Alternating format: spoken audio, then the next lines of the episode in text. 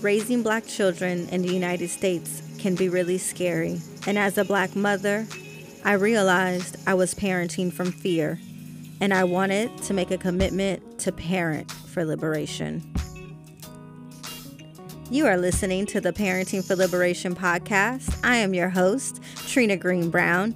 Each episode, I'm joined by other Black parents, and we discuss our journeys to push past our fears to raise our beautiful Black children to be whole, free, and liberated. Wake up, everybody, no more sleeping in bed. Hey, this is Trina. I'm excited to share a new podcast series with you all. We're changing it up a bit for a few special feature episodes. And I'll be sharing some liberated parenting strategies from my upcoming book, Parenting for Liberation A Guide for Raising Black Children.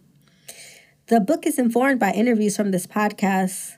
And over the course of all of these interviews on this podcast, Black parents who have spoken to me have dropped their own nuggets of wisdom about how they are shifting from fear to liberation and how they are practicing liberation in their homes. I've put those stories together and created some strategies, um, and they're in this Parenting for Liberation guide. The guide is coming out Juneteenth, June 19, 2020. So, to connect the podcast with this new book, which again is the data point for the book, I thought it was only right to have some episodes to highlight the strategies in the book. It's like a homecoming of sorts, where the podcast learnings are returning back to themselves through this book and it's beautiful to see it all come full circle. For each episode in the series, there will be three key points. I will highlight a liberated strategy from the book, I will reference and ground in the original podcast episode, and I will explore how to practice the strategy right now during COVID 19 when so many parents are home with their children 24 7. Now is the time to really ground in liberated parenting practices. So excited to jump into this episode, which is uh, comes from a topic on colonialism and other isms, which is episode 14 with my very good friend, Professor Tiffany Lanoix. And during this episode, I was in a conversation with Tiff just around the colonial holiday of Thanksgiving, which I like to call thanks taking, because nothing was given freely.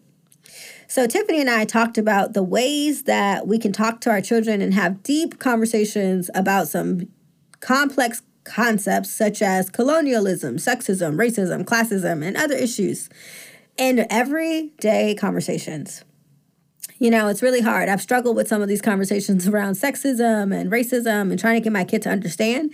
And Tiffany is just so skilled at having these conversations and everyday conversations.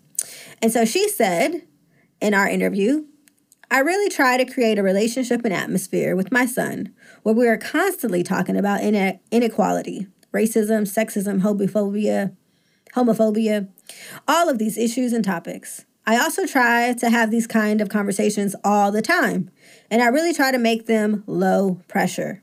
I don't say, sit down, son, I'm to talk to you about sexism or racism. Instead, I look for everyday opportunities to just bring it up.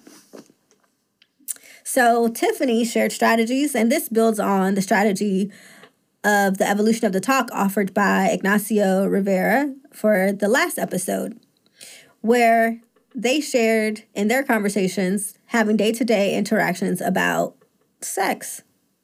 But this particular episode with Tiffany is really about how to have the conversations beyond how folks feel about it to actually getting down to the nitty gritty of understanding why inequity and oppression exist.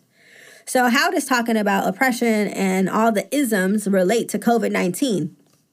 Well, it can be a really important time right now for our children to understand some of the structural issues and inequities that exist in our society, such as racism in the medical industry that's leading to increased rates of the COVID virus, the coronavirus, um, amongst African Americans. Um, oppression and isms are integrated in the lack of health care for all folks that there's no universal health care so that's some un, some other inequality that we can talk about with our children.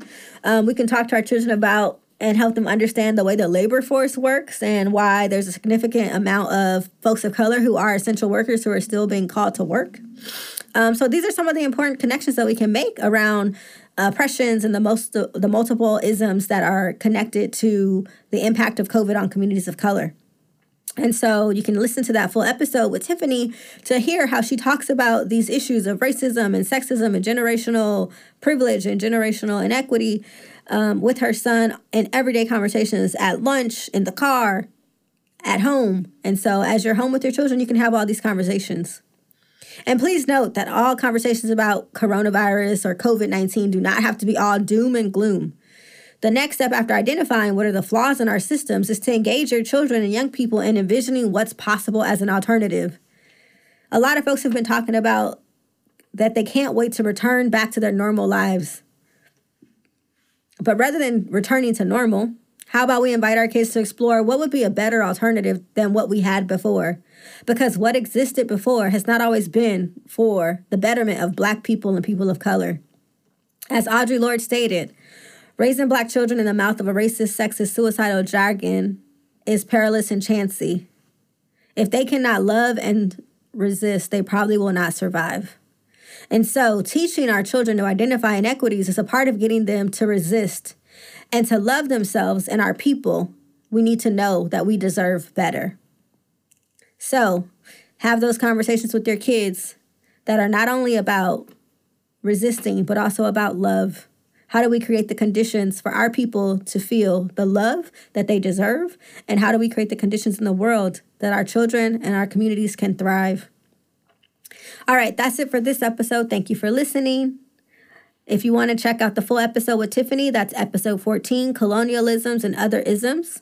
And also, if you want to practice some of these liberated parenting strategies, pick up the book, Parenting for Liberation A Guide for Raising Black Children, available at Feminist Press. You get the code Trina20 to get 20% off. It's also available on other platforms, but just really wanting to encourage folks to shop at your local um, indie publishers and not necessarily use the big, massive chains. Because again, those systems of inequity that exist in our culture are rooted in capitalism. So make sure you you support your local small bookstores, independent bookstores, or you can buy it from Feminist Press and use the code Trina20 to get 20% off.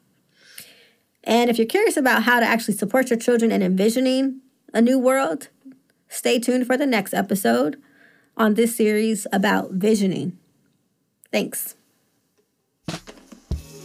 Thank you for listening to this episode of Parenting for Liberation. I hope that something shared on this episode helps you on your journey to liberated parenting.